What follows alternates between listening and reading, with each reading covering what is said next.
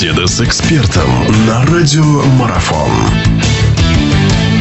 Друзья, всех приветствую. Продолжается эфир наш. Вновь говорим о баскетболе. Вновь приятно разговаривать с Сергеем Николаевичем Елевичем, который у нас в гостях. И вновь он сегодня в роли эксперта, наш прославленный тренер. Сергей, Сергей Николаевич, здравствуйте, рад вас приветствовать. Добрый день, Саш, добрый Сергей день. Сергей Николаевич, у нас тут одна восьмая финала Лиги ВТБ. Ну, всем, кто следит за баскетболом, все, кто знают, что Уникс, Литовас, Ритас, Химки и ЦСКА уже прошли в стадию следующую и ждут своих соперников в одна четвертая. А вот в одна восьмая еще несколько команд будут выяснять, кто, собственно, в эту одна четвертая пройдет. Давайте начнем мы с первой пары. Она и первая выступает. Красный Октябрь, Локомотив-Кубань. Но я думаю, что здесь априори, наверное, понятен фаворит. Но, как говорится, чем черт не шутит. Что там, может что-то учинить нам Красный Октябрь или нет? В это с трудом верится. Саш, ты знаешь, вот меня волнует только одно. То, что э, Локомотив, э, он играет очень здорово в Евролиге. Очень здорово играет в Евролиге. Но когда э, касается игр э, внутреннего чемпионата или Лиги ВТБ, то сразу идет какой-то вот спад. Я даже не пойму, почему. Э, я вот и разговаривал с Женей Пашутиным, я разговаривал и э, значит, с, с Ведищевым, с Андреем. Вот, и мы, честно говоря, вот обсуждали эти вопросы. И, или это менталитет игроков такой, потому что, вот я знаю, Женя, он же все-таки тренер такой жесткий и требует от игроков полной самоотдачи. Но, к сожалению, вот я не знаю, или это, еще раз э, повторю, что это или внутреннее состояние игроков, которые понимают, что вот на Евролиге для них э, все-таки э, важна очень статистика, важен результат. А здесь вроде как никому это не нужно, и поэтому как-то они вот к этому немножко с прохладцей относятся.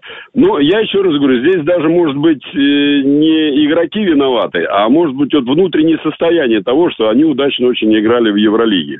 Сейчас, я думаю, может быть, все это изменится, потому что они понимают, что им надо попадать в Евролигу. В Евролигу можно попасть, попасть только, если они занимают или первое место, или э, после тех команд, которые играют уже в Евролиге. Я имею в виду, это ЦСКА, если Уникс завоюет кубок э, значит, э, Европы, то э, то же самое он попадет. И, естественно, конечно, здесь вот конкуренция будет идти между Химками и Локомотивом, потому что им надо занимать как можно э, выше место. Но у Локомотива проблема в одном, то что они э, постепенно э, наращивают свой вот этот потенциал и будут играть и, и с ЦСКА, и в дальнейшем тоже, то есть те команды, которые, в принципе, будут тоже их вышибать из э, вот этой обоймы, понимаете? Поэтому, конечно, им надо настраиваться на каждый матч. Я думаю, что, естественно, Саш, вы правы, то что здесь фаворит э, Локомотив.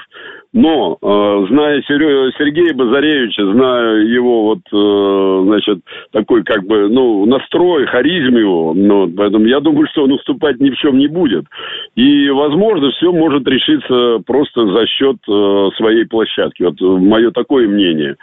Вот. Ну, ну, в принципе, я ставлю на Локомотив по одной причине, потому что все-таки и по составу, и по, как бы, ну, по всем тем вот условиям, которые, конечно, у Локомотива немножко-немножко получше.